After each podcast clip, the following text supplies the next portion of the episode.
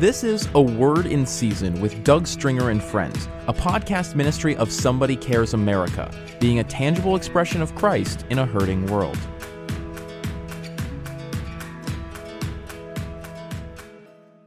Ron, and you can open some prayer because obviously this is a very important um, uh, heart to heart, is what I'm calling it, because we all have our personal views and preferences, political preferences and opinions, but I think as the church, we have to cross our racial and denominational lines in the midst of recognizing uh, the state of where things are. If we're going to have lasting reform, we have to deal with the inward corruption of our hearts, uh, even as the church, so that we can be the healing balm to a, a, the soul of our nation that needs it desperately and we can't just sweep it under the carpet, but we have to recognize where, uh, why things are the way they are, and then how do we, as the church leaders, uh, bring healing and hope and change uh, in in a in a way that we can represent Christ properly. So, Brondon, if you'll open in prayer, so we can uh, have this time together with some of those who'll be sharing with us. Yes, I, want to pray. Luke 18, it's uh, when Jesus actually uh, spoke to this particular situation with uh, his people under Roman domination. He said, Men ought to always pray and not lose heart.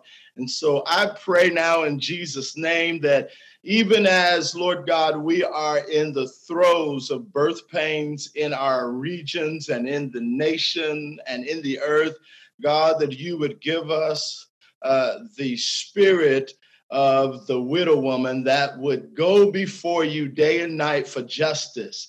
Yes. I thank you, Jesus, that that expression, Lord God, is the expression that I believe this uh, gathering is gathering around, that we would seek you, Lord, that we would go before the judge of heaven and earth to receive justice which is That's not just making wrong things right, but it's reconciling the wrong with the wrong.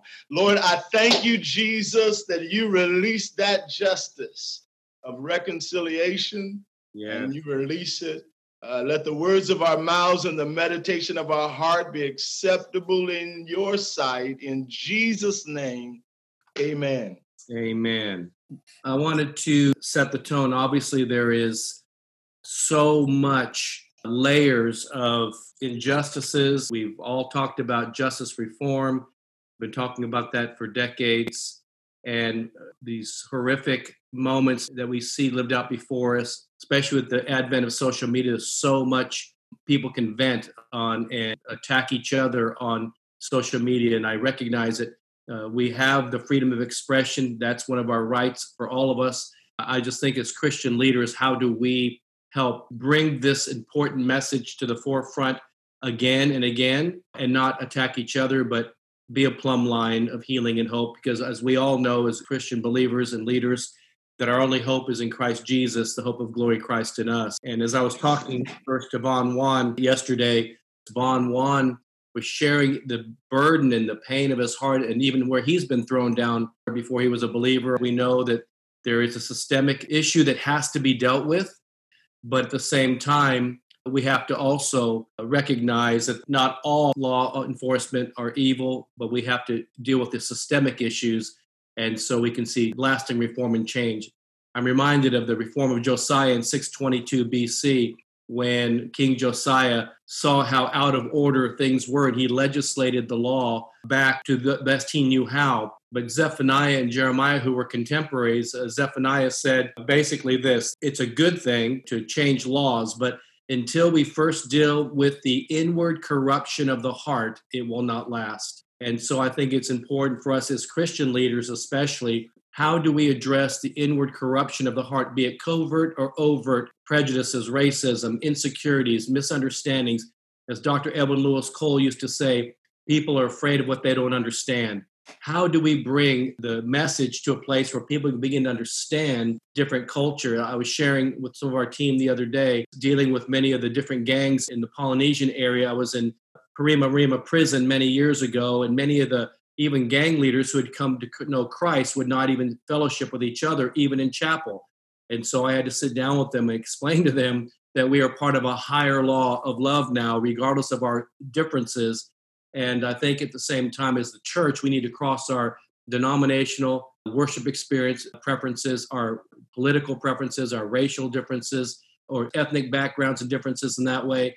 And as I've always said and written about, that although I'm proud I'm an American with Asian descent, I was born in Japan, mother was Japanese, I also recognize that as a Christian, my family is us. It's those who serve the Lord. That's our family. And from there, the world can see that we are one. And so I want to, live by that. As difficult as at times it can be, we have to be intentional, don't we, to have relationship because the kingdom of God's built on relationships. How do we, Von, as you have family that's in the as the police chief, I think, in the Virgin Islands, how do we deal with the reality of the frustration you have experienced and others at the same time as a minister of the gospel? How do we address this? And then, of course, wanting to also pray for those who are righteous and are not racist in intention, but they're part of a system that needs to be changed. So, Von, just share with me some of the things you were sharing yesterday. I appreciate the opportunity to speak, Doug and Von Won, and, and born in the Caribbean, but raised on the southeast side of Houston, Texas. And uh, just growing up, I definitely faced a lot of racial profiling and things like that. And, and unfortunately, in November of 2006, uh, I was stopped by the Pearland police. And crazy story short, man, four police officers um, beat me almost to death, was laying on the ground, not breathing, tased multiple times, called that night shock therapy. And uh, that was really the wake up call I needed to, to get right with God. But I do have family that uh, in the police force and, and friends that I love. And, and another vantage point that I have in, in this, all of this turmoil is my wife is Caucasian. So I have my black friends that are wanting to go strong on the, the black power thing, but my house is divided in that area. So for me, the way I was looking at it, even in the midst of almost losing my life to the hands of police officers, I got indulged in filling my, my life with the love of Jesus Christ and understanding that loving the Lord that God with all your heart, all your soul, all your mind, all your strength, like Jesus was talking to uh, the guy in Luke when he was asking him, How do I gain salvation? He said, Also, love your neighbor as yourself. And I believe the problem, the answer always was, and the answer always will be, loving your neighbor as yourself. And when I looked at that scripture, you know, Luke 10 33, what I what popped out to me was he said, But as a Samaritan traveled, he said he came to where the man was. And that stood out to me. See, the the priest and the Levite, they crossed the street with the iPhone in their hand, if y'all hear what I'm saying. But the Samaritan came to where the man was. He was willing to get in the man's shoes with him. That was how he was able to take pity on the man. So even though we have people that don't understand fully what it is to be black or what it is to deal with it, we have to be willing to come to where these people are. Our white brothers and, and other races have to be willing to come to where these people are and take pity on them. The other part of it I saw was I told him, take pity, you have to take action, but then you have to take responsibility. Not only did he help the man put him on his own donkey, but he left him at the inn with a couple denarii and took responsibility that when he came back. So I thought, who, who are the innkeepers? You know, somebody cares. You're the innkeepers. The, the different ministries and nonprofits that are there with hands and feet on the ground, these are the innkeepers that everyone on the outside, even though they can't be there fully, that we have to take responsibility and keep sowing into the plight and the problem that we're dealing with. But at the, at the end of the day, we have to learn how to love our neighbors as ourselves and and blacks we have to be bold enough to speak up and not condemn an entire police department not condemn an entire white race and look at it through the lens of christianity and a biblical view. And uh, and that's what i've i've done. I've been god has pushed me in this corner of having the caucasian family having the police officers that i love and having been a person that was abused by police but I, I've overcome that and not consider myself a victim.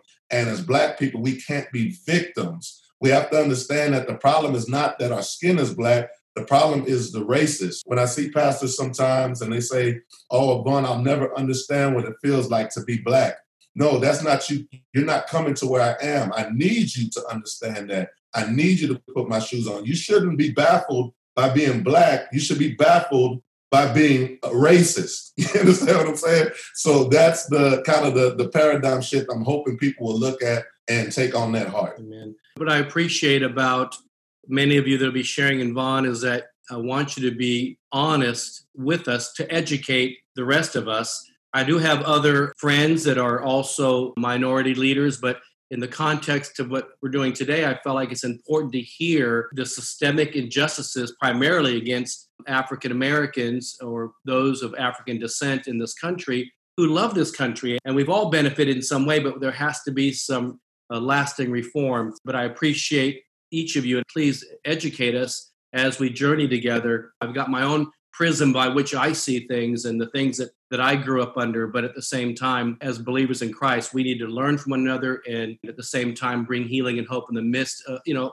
I'm reminded of Micah chapter 4. It says, In the latter days, all peoples will gather at the mountain of the Lord. I know that's literal, but uh, I'm talking about in a spiritual context, all people should be welcome at the house of the Lord. And when we come together, we put aside our weapons of warfare against each other, it says, and pick up harvesting tools so that the outcasts, the lame, and the sick will become a strong nation together. In generations past, whenever there was crisis, the church was the centerpiece of the community. And now, in many ways, the church has become uh, an institutional uh, and even a laughing stock for fodder in some areas, or people trying to shut the mouth of the church.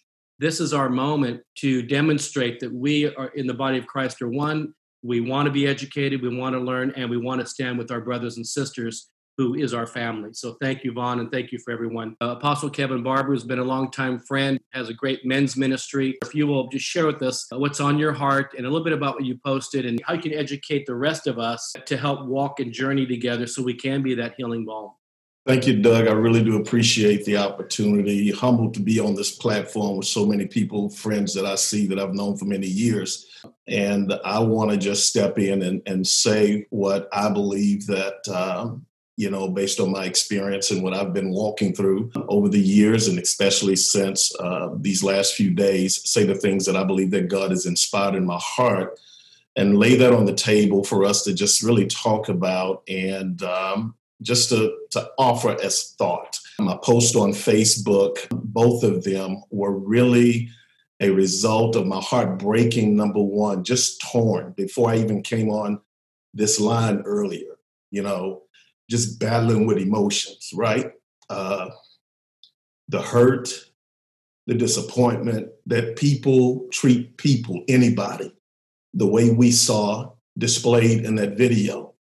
Um, and yet at the same time, while the anger and the frustration is wanting to arise in me, there's a part of me that is so committed to who, who I am in Christ and to the kingdom of God that I, I, want I want that to be I want that anger to be governed. I want it to be healthy and I want it to be directed uh, towards helping change to come about.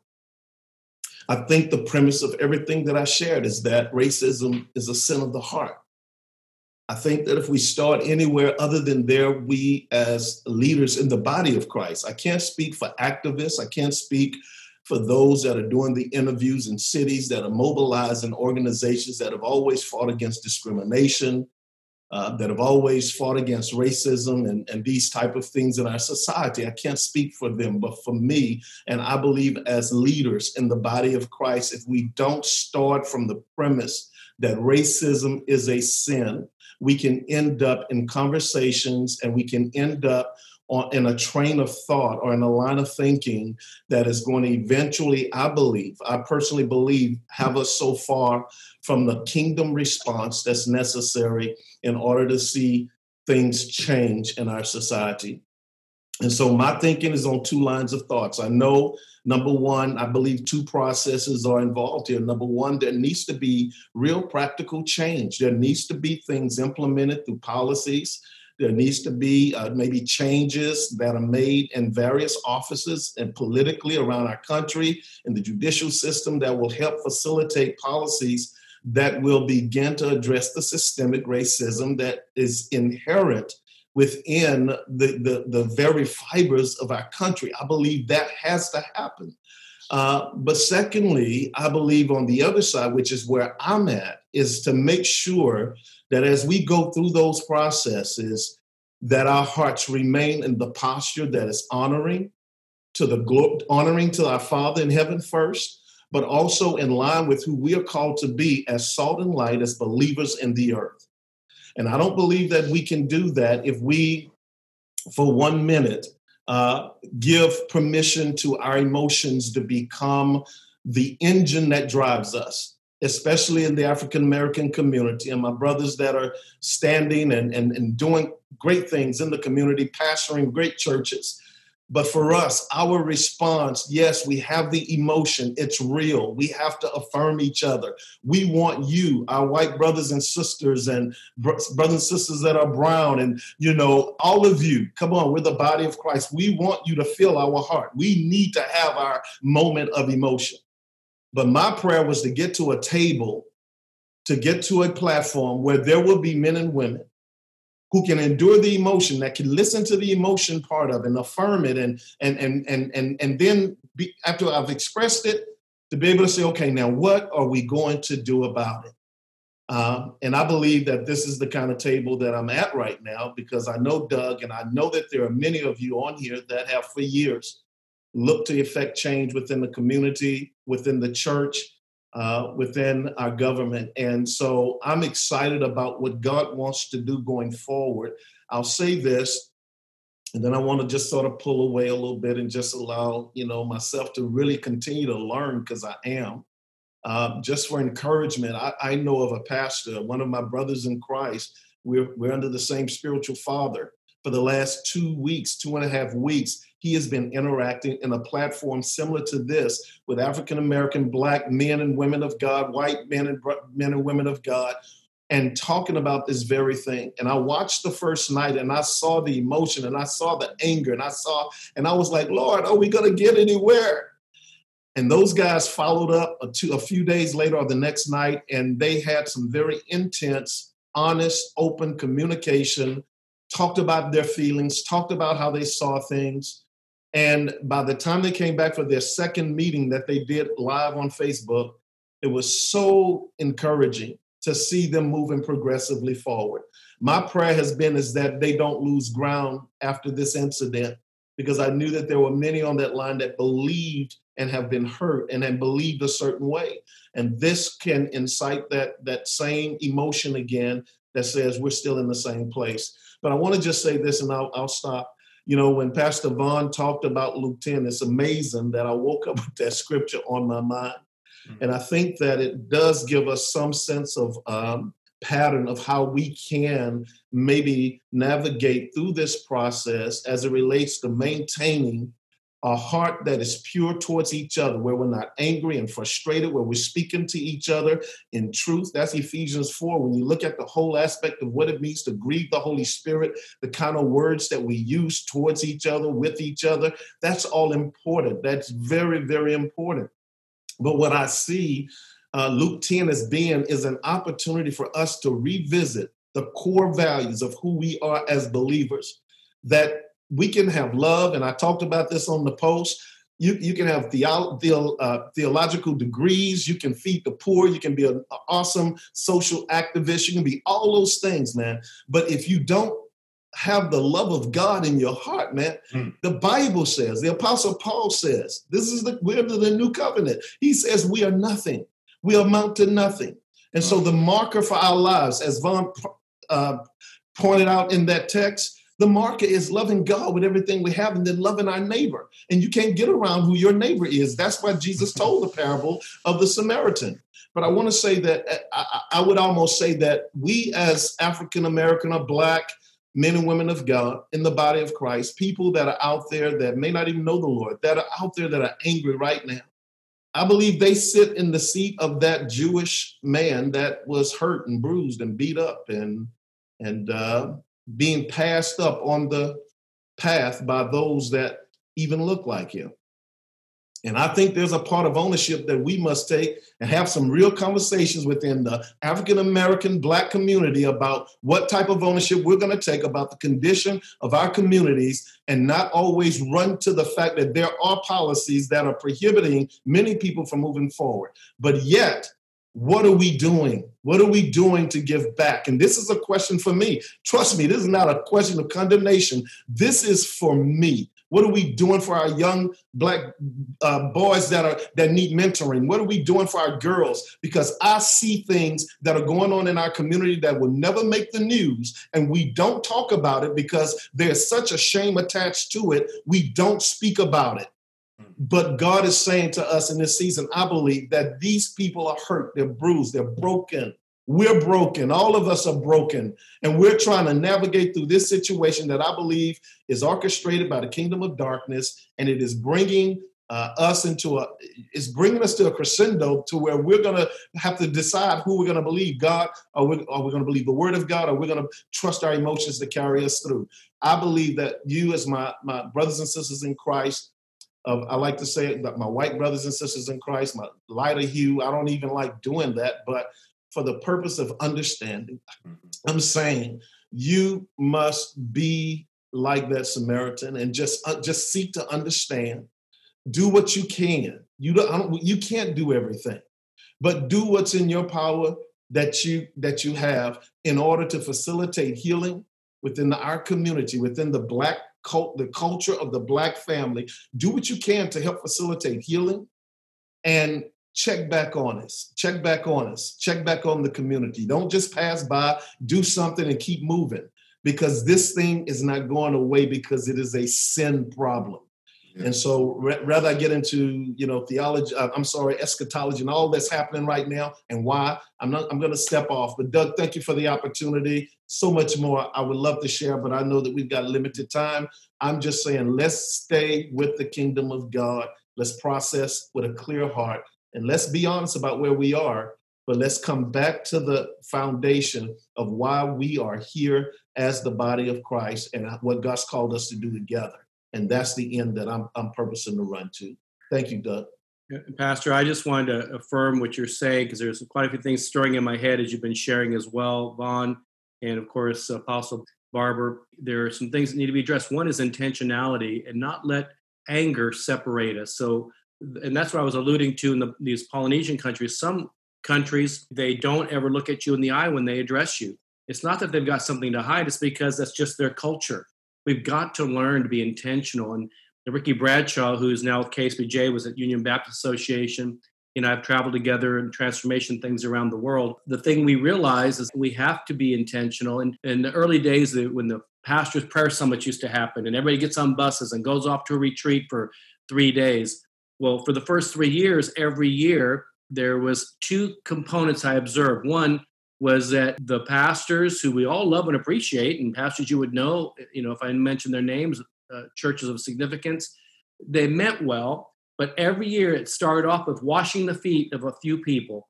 They would pick a couple of us that were Asian, pick a few other pastors, and, and they felt like they had to wash our feet every time. It's not about a one day washing of feet. It's about intentional relationship. And the kingdom of God is built on relationships, isn't it? First with God, then with one another. One of the things that would happen is there would be times where a particular pastor who was a pastor of color would just vent his frustration. It comes across as anger, but it wasn't that he was pointing it at any individual. It was just his opportunity to share what he was been bottled up with. Many people put a wall up because they didn't know how to receive that. As we began to discuss it after two days or three days, then they began to let the walls down because it wasn't about how it was communicated. It was about how do we get past that, as you said, Apostle Barber, that we need to move past that into a place of actually moving beyond the moment into dialogue and change.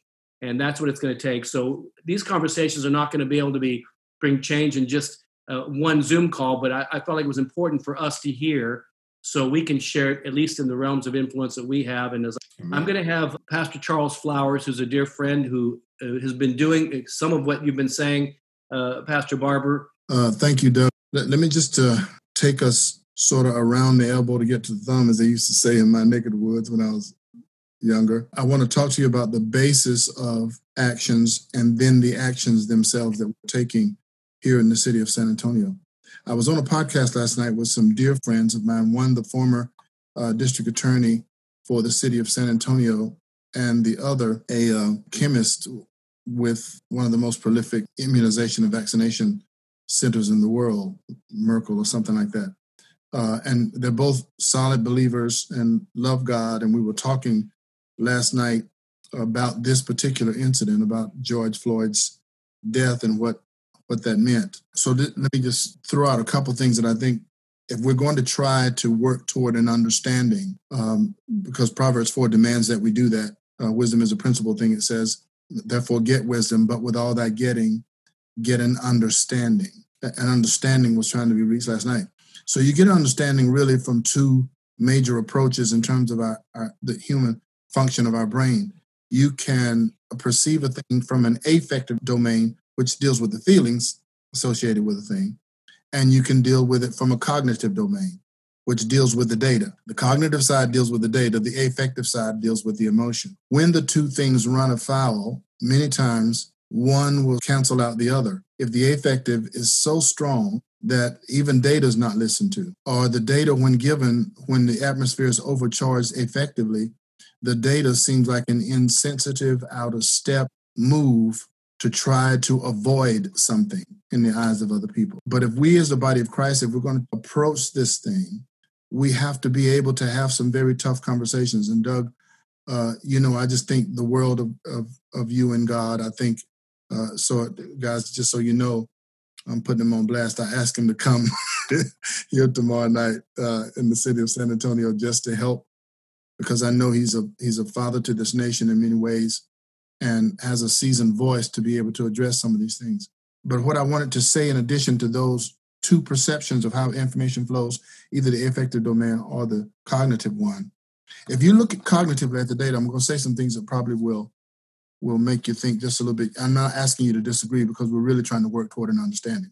If you look at the thing cognitively, we don't have any evidence except the optics and the ethos in the culture we don't have any evidence except the optics, the white man with his knee on the neck of a black man, and we have the ethos that abides in the African American culture to say that this was a racist incident. Apart from that, we have no data. That guy could have been as mean to put his foot on the neck of an Asian or uh, an American Indian or another white man.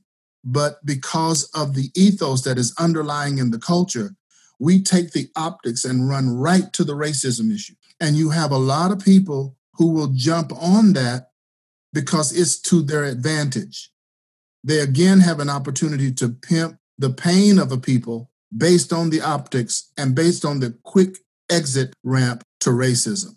Even if you bring up a cognitive argument like the one I'm just knocking on the door of right now, it sets people aback but if you don't field that argument, if you don't speak to that issue, there is a likelihood that you can miss some very important data that would help solve the issue. So we're talking about racism again because of the ethos that lies underneath in the African American culture. So the, the bigger question becomes why is that ethos there? You don't have to be a, a scientist to surmise why that ethos is underlying in the African American culture. We are the only people group in America that has been successfully enslaving in this nation. It was tried with the American Indian, but the disease or viruses that were in the European Caucasian culture, in addition to that, if they ran, they would know exactly where to run to. This was their land. They knew exactly how to get out of it. And they knew exactly where to hide. So they didn't make a good candidate as a race for slavery. But the Africans came here. We just passed this event uh, marker last year, uh, if you agree with the original 1619 entry entry end of the slavery into the Americas, we passed the 400 year mark last year. We came here in chains. The only thing I'm, I'm doing about this is to help us be sensitive to the ethos that lies underneath in the culture. Because if we can't see that, uh, again, we miss a whole section of stuff that, that makes us uh, incapable of addressing the thing, I think, the way that it needs to be addressed. So just running through quickly the litany of some of the things that dismantled a people and and built an ethos. Here's what I submit to you that the African culture, in many ways, is dealing with what is now uh, popularly termed as PTSD, post traumatic stress disorder. That it, it, it runs rampant in the community because of a number of these things. Not, we haven't been so diagnosed, but you see you see the effects of it. So slavery dismantled families because we were being studied on a slave plantation like a bull or a horse and, and made to, to interact sexually with our daughters and with our wives' sisters and whatever would be the genetic benefit for the slave owner. All of this is saying that you are not human. You, you're not treated with the dignity of a human. Your family means nothing. You're only good as far as your pedigree and the stoutness of your back and your strength can lend to the needs of the slave owner. And, and then again, not taught to read, forbidden to read. I'm only going through this because I'm trying to help us understand the underlying ethos in the culture if we if we walk away from that or treat it like it's not there which is a lot of times what we want to do in a shallow move of reconciliation we want to act like it's not there. But that went on for over from 1619 to 1865 to the end of the civil war. And then we have a period of reconstruction from 1865 to 1877 pick up in 1877 again and you have another round of, of slavery called jim crow. And in that uh, lynchings uh, tuskegee institute says 3500 of them uh, over 3,500 were lynched. I'll come back to a, another portion of the lynched population in a minute. But what is a lynching? A lynching is being beaten to your nearly dead, just like Von described what happened to him. Beaten until he was nearly dead. And in a lynching, the only thing that brings you back to consciousness a lot of times is the urine of your assailants. They're doing that to, to keep you a, a conscious enough to perceive the next grotesque act they want to do to you, which in many cases is cutting the man, uh, an African American male's genitalia off, stripping him naked, tarring him, hanging him up to die, and then setting him on fire. 3,500 times. 3,500 times. From 1877 all the way up into the 1960s, 50s, and 60s. What does that say to a group of people that have been so treated? What ethos does that build under the surface for a people that have been treated after 200 years of slavery and then another 100 years of this? It reinforces this notion that in this country and among this people, you have no value. You are here, but you're not here. So that ethos, if you translate that into how certain authorities police authorities, and I'm not against the police, I, I, I know that the absence of anyone who defends law, the absence of anyone who upholds law and defends it, means that we as a people and a nation descend into chaos. The police are like Numbers chapter 16. They're standing between the living and the dead. They're the ones who are preserving our way of life. So I'm not saying what I'm saying in any way to denigrate their office, but as is in any case, not every preacher is holy. Not every doctor is is legit. There are some police officers too who have gotten into the ranks for the sole purpose of being able to able to overstep the bounds of authority with impunity because of the badge they wear. Now, both of those things exist.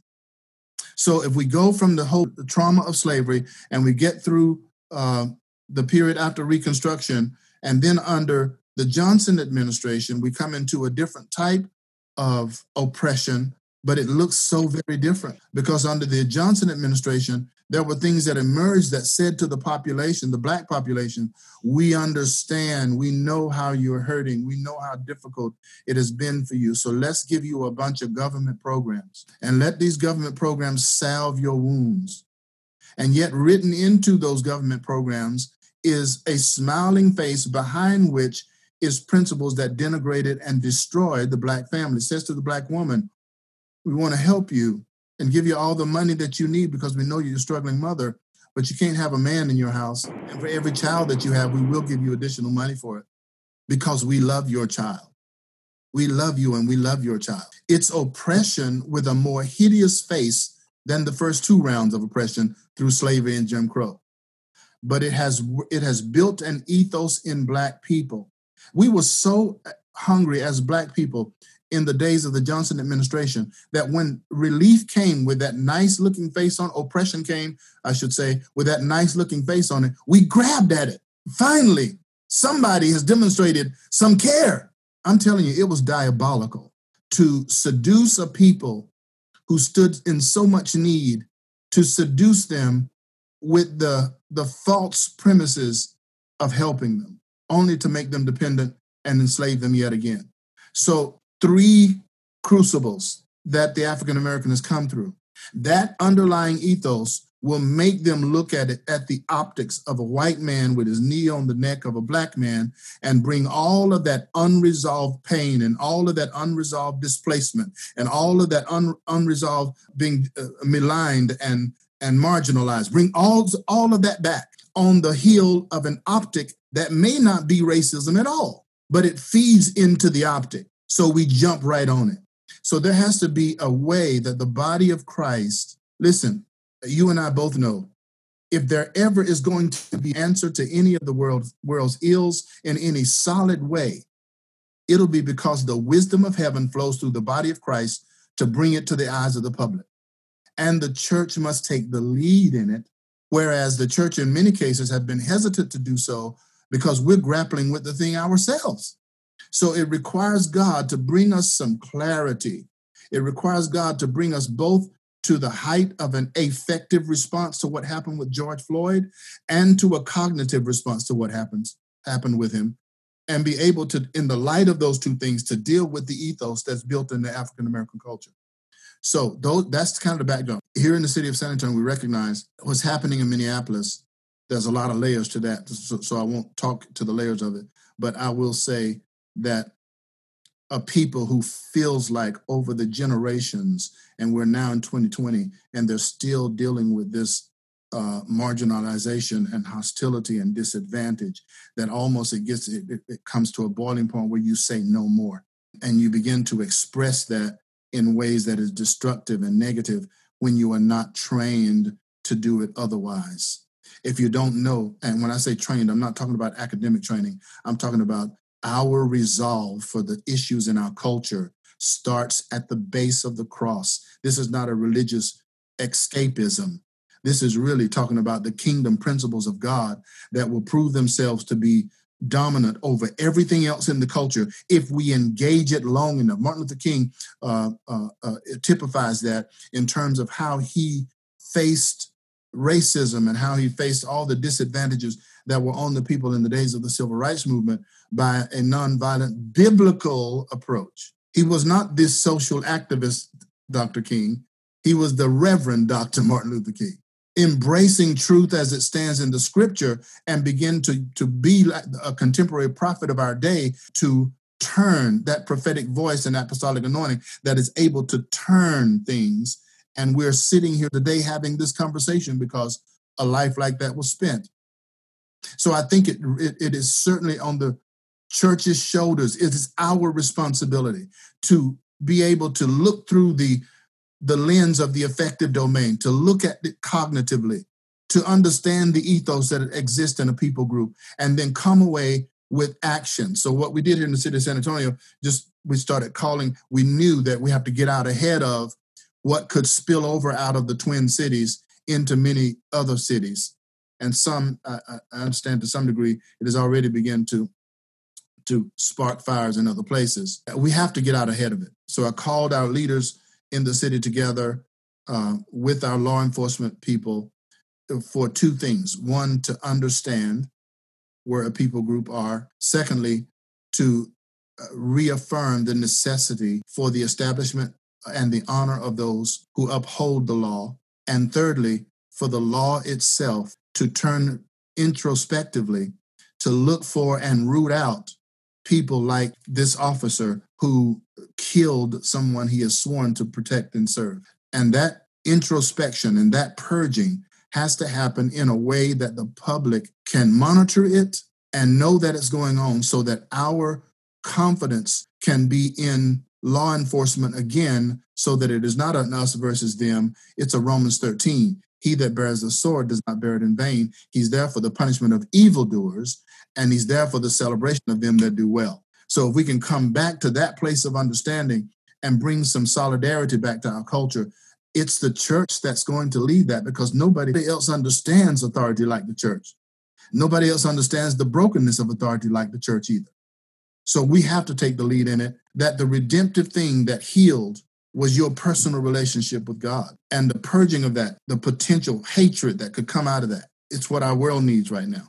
Pastor, thank you so much. And wow, that really helped me understand the layers. That brings it in, as you said, the cognitive optics, even now that we understand where. So now we can't just say, well, let's get over it. We can't just get over it when you have layers that have built it to this point. But the only healing element and the change will happen when heaven invades the church and the church invades the community. Can I speak to just one other issue? You guys remember uh, in Ohio, I think it was, that they discovered that some some girls were held they were white girls they were held in the basement of a man's home and they were sexually assaulted down there for a number of years. And i think some even had babies and lost their babies in that man's basement. And when they finally emerged the sympathy of the nation went to these handful of white girls that came out of that situation. And they said and rightfully so they said these girls are going to need ministry counsel. We want to walk with them. We want to make sure that they get back up on their feet. We want to make sure that there's restoration and healing that takes place with them. And that's right for them to do that. But when you put that in the contrast of a whole nation of people that for hundreds of years has went through the same thing and you just turn and tell that people, y'all get over it. It's, it's, slavery's done.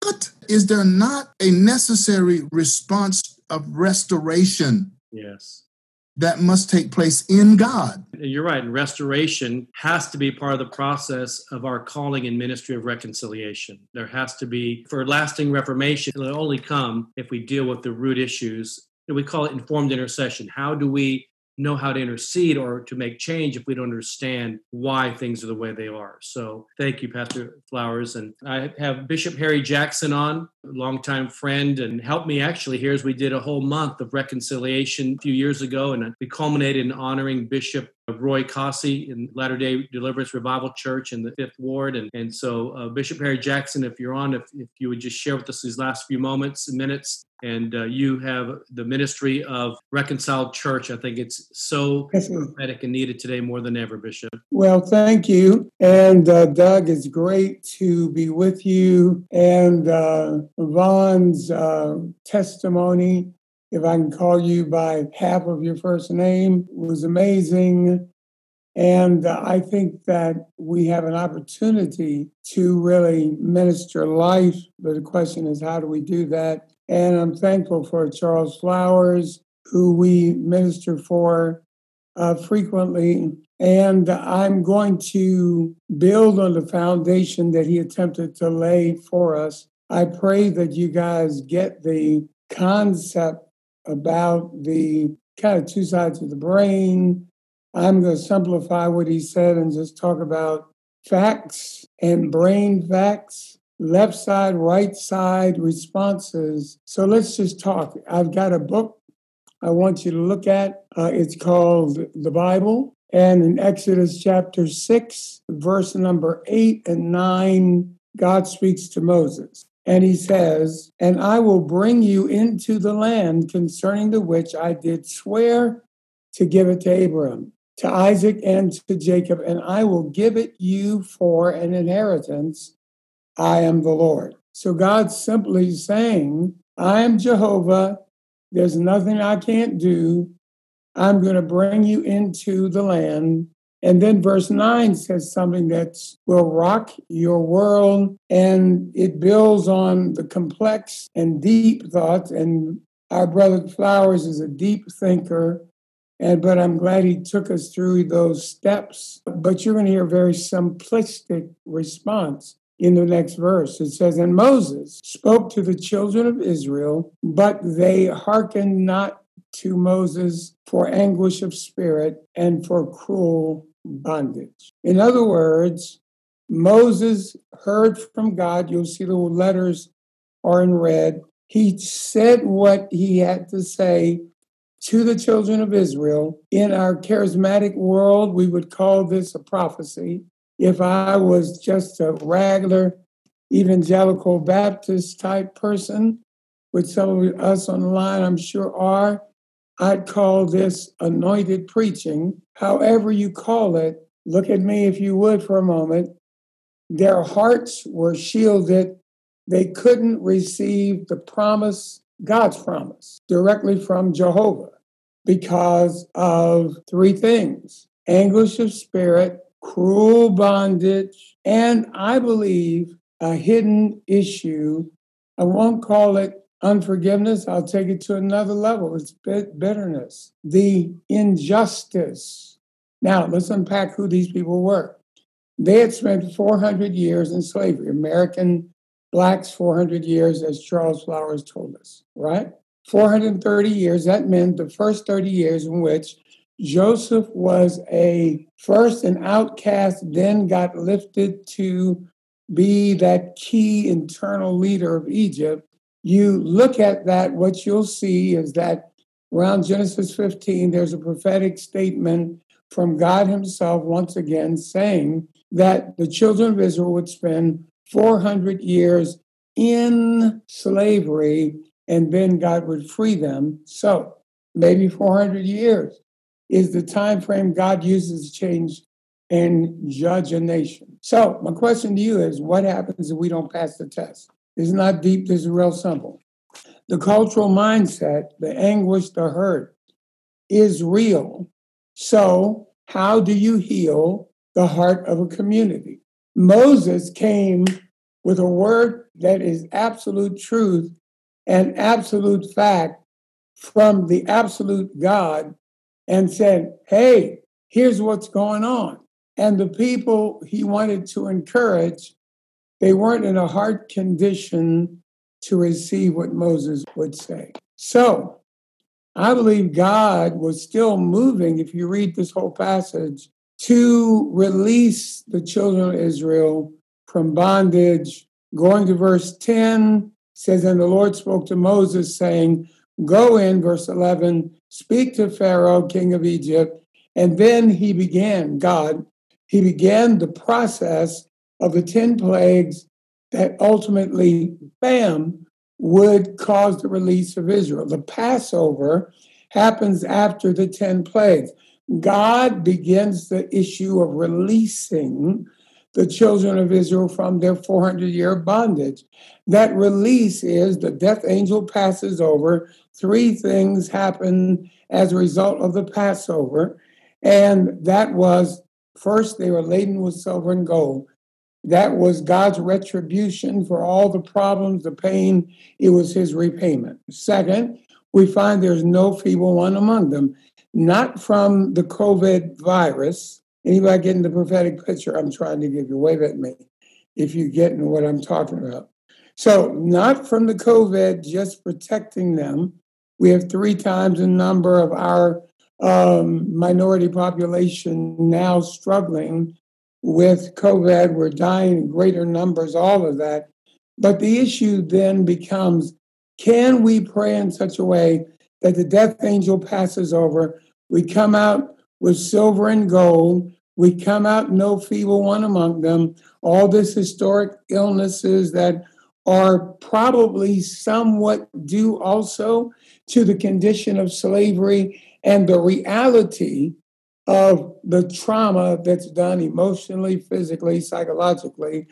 On this one, I agree. George Floyd, you got to know who it went and where, why these guys did what, but I think we can say that minorities, whether you be black, whether you be Hispanic, whether you be Asian Pacific, I bet you could still say that the reason that we got more illnesses of heart disease, cancer, all these issues is because of the psychological, emotional trauma we walked through. I think I can say that objectively. So, where does that bring me? Well, God was moving to release them. Maybe that's what God wants to do right now, 40 years later in America. Maybe He's setting it up. We can't ignore this problem any longer. So, the question for you, real simple what's the word? What's the message that will unlock the heart and start a process of healing? Now, that's emotional, that's personal. On the other side, there's structural racism in America and if you can't see that, you're so blind, I can never heal you. Uh, you got problems. You got irreconcilable differences with reality. There is a problem. Boom. So, what are we going to do about it? Can we bring encouragement? That's what prophecy is supposed to do bring edification exhortation, and comfort. And then what specifically are you going to do about it? So recently, in the last few days, I've been in uh, direct communication with the White House. Uh, some of the things, I got a letter back essentially saying that they've responded A, B, C to some of the things I've said. But the reality is, we need a prophetic word. I'm not so sure that the White House can even speak that word.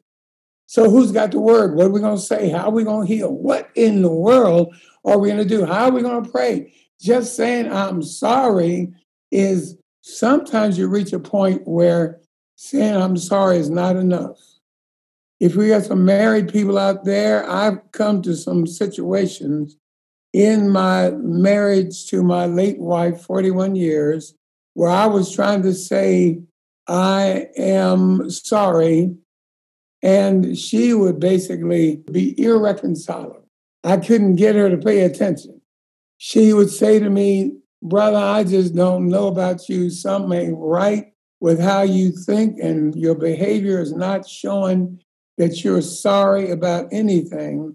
And then you got to stay in the doghouse until you find out the key that will show enough penance. So I, I maybe everybody, if, if on this line can relate to that. That's where America is with black people and Hispanic people. Hush. They don't want to hear another word, another promise, another, I'm going to do this starting tomorrow. It's going to get better. And all they're saying is, before this guy, George Floyd, there was somebody else. And uh, there was the man crying, I can't breathe in New York City. And then you go back, Brother Charles started talking about the process of lynching and all this.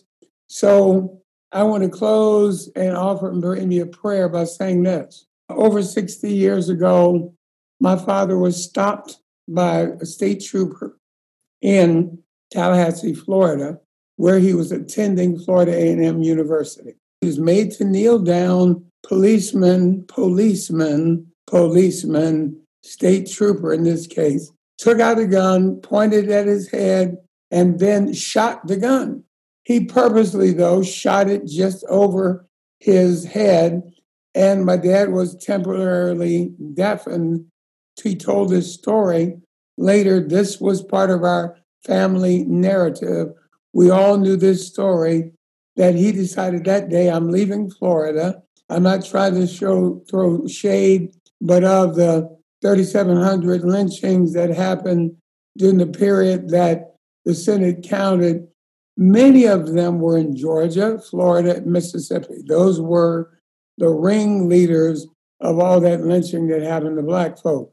The week before, uh, there is a grotesque lynching and mutilation and some unspeakable things I dare not repeat that happened to another black man. My father was threatened. He said, I'm, as soon as I get my degree, that he got on GI Bill, I'm leaving the South. Went to Cincinnati, Ohio, and then my family got engaged in politics from a grassroots strategy, meaning signs in the yard, signs on the car, bumper stickers, engagement to my mother, late mother passed away, always volunteering at the voting poll, boot polling booths, that kind of thing. And we believed in the American system. So I believe there needs to be a prophetic word. There needs to be strategic action. Who's going to be on the committee that oversees how we deal with police violence? Who's going to initiate the strategy that says you're going to be penalized in San Antonio if we hear that you've got a culture of violence down there? We're going to withdraw federal money from you. Or if it happens in Beltsville, Maryland, where I live, we're going to take federal money from you. If it happens in Houston, something's going to happen to the people that perpetrate a culture of violence, and there needs to be on the church's side. I'm praying today, I'm a little emotional, but I'm praying if I'm the one, Lord, that has that prophetic word, that message, let me speak it. in the right place at the right time in the right tone. Maybe one of you will have the message that we need to hear in all of Texas. But I think we can't play the game left versus right any longer. It's got to be biblical. It, the Democrats are so confused, they don't know their way out of the woods. The Republicans are so dumb at times they can't hear the command jump up or jump down. So we got a blind party and a deaf party. And what we don't need is us letting our salvation be politically driven. We need a word from heaven and we need some structural direction. We know we can't fix this in five minutes because it's been 400 years. We know we can't fix this in just five years because it's been 400 years. But will somebody talk enough sense that we'll act like there's hope?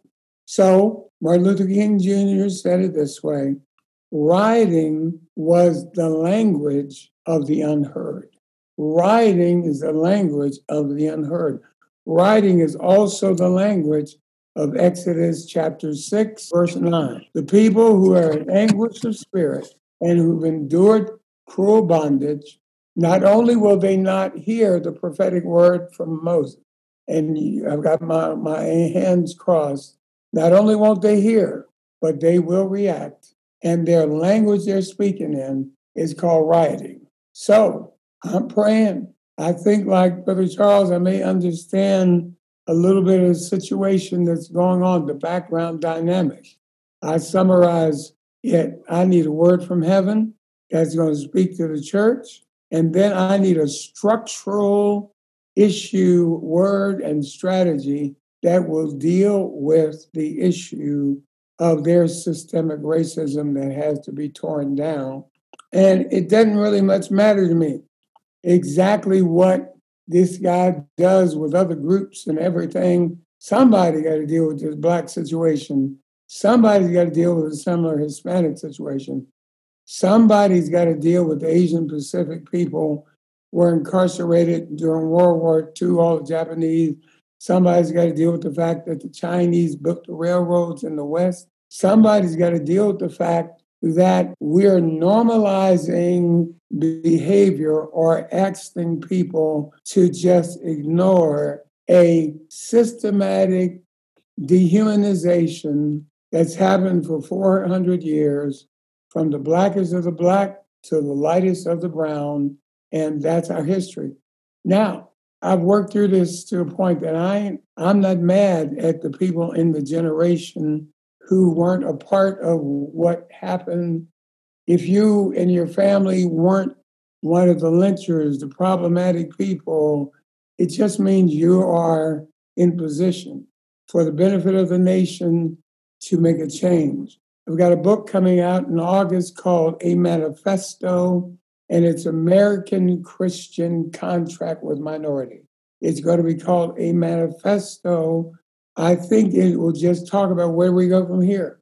I hope this book is part of being that prophetic word of healing. It's going to take the intervention of heaven, but then also the strategy of heaven and God to lead the church to know how to bring true reconciliation and reform. In closing, I'd like to have a longtime friend, former NFL football player, Baylor football player, Bishop Allen Rice. Just take a, a, last couple of moments to just share your heart, and then would you close us in prayer? Yes, thank you, Doug. This has been so awesome with all my brothers in Christ. This is just, I've been so blessed. But let me just close with this. Jesus said something that we know. He said, The Spirit of the Lord is upon me because he has anointed me to preach the gospel to the poor. He said he sent me to heal the brokenhearted, to proclaim liberty to the captives and recovery of sight to the blind, to set at liberty those who are oppressed. And Jesus said to proclaim the acceptable year of the Lord. And I like this. Then he closed the book, gave it back to the attendant, and sat down. I think this wow. is something we ought to close the book on because right now I need the Spirit of the Lord. Know, I'm ministering right now a series on the three temptations of Jesus. And I was on the last one, and something hit me in this past Sunday. I said, you know, the state of our spiritual stamina at the time of testing will largely determine how we do with the test. And so I may have done good in April, but May is here. And what I need personally is the Spirit of the Lord because I am a broken believer right now. And last night I had a chance to believe, to uh, witness something that I believe why we need the Spirit of the Lord. One of my greatest church members, a lady who I call Smiley, because every time I see her, she only smiles. I've never seen her without a smile on her face. She's a picture of joy. But last night, suddenly she just went home to be with the Lord. And so going to her house, and in the midst of COVID, you know, I got my mask on and all of that. But her husband, when he saw me, he grabbed me. And for 15 minutes, he wept uncontrollably. He said, My baby's gone. She wasn't supposed to be like this. And I think what happened when we saw this man's knee on this man's neck, I don't care he was black, white, or whoever, I'm broken. Let me deal with just one thing. I've got three daughters. My oldest daughter is militant, okay? My middle daughter is Mother Teresa times 20. And my middle daughter wrote a post this morning. She says, I was about to post something, but since I realized I'm an ambassador for Christ, I stopped it because I didn't want to come across with my feelings. I said, Alicia, you are a, a blessing to the kingdom of God, the body of Christ, and the world. But I know, we all know, we need the anointing of God. And if we're going to go forth as the body of Christ, we know this how God anointed Jesus of Nazareth and he went about doing good. In 1971 in Houston, we were integrated. My neighbor, my neighborhood was all black, but my school district was white. So I got bussed in fourth grade. I grew up with all the same people. They let us play football. I was one of four blacks who got to play football in my neighborhood. So I was the only black on my football team in fourth grade, fifth grade, and sixth grade. My high school coach was a white Christian. My college coach, Grant Teaff, was a white Christian. And Les Steckel for the Minnesota Vikings drafted me was a white Christian. These men poured into my life. But right now, what I'm seeing is this millennial generation, my daughters, they are whipped. They're bent out of shape. They don't know things. So we've got to bring healing to them. And I think the living Jesus would do that. And for me, I need you guys because we know we got to carry this gospel but we've got to do what the man of God said. Man, we need to be healed. And so I'm hurting because of this, but I know the Lord's going to heal us. He's going to lead us. And those who really believe in Jesus and have a relationship with him, we know that he who began a good work in us, he's going to bring it to completion. And you all know one of the biggest travesties we see many in the body of Christ upon racial lines, it is so bad in how we're seeing things. I'm having personal conversations with people in my church who are Anglo, friends in Minnesota who are Anglo, because I can make a difference where I am.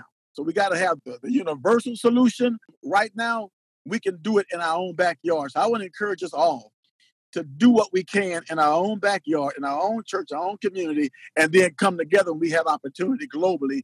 But it's going to be one thing how God anointed Doug Stringer and Bishop Harry Carson and everybody else and we go about doing good. So, Father, thank you today for being the God that you are. We thank you for your son Jesus, Yeshua, our hope. Mm. Your word says in Colossians 1:27 that Christ in us is our hope of glory. Mm. So we call upon you, King Jesus, to rule and to reign as you do. Let your kingdom come on the inside of me.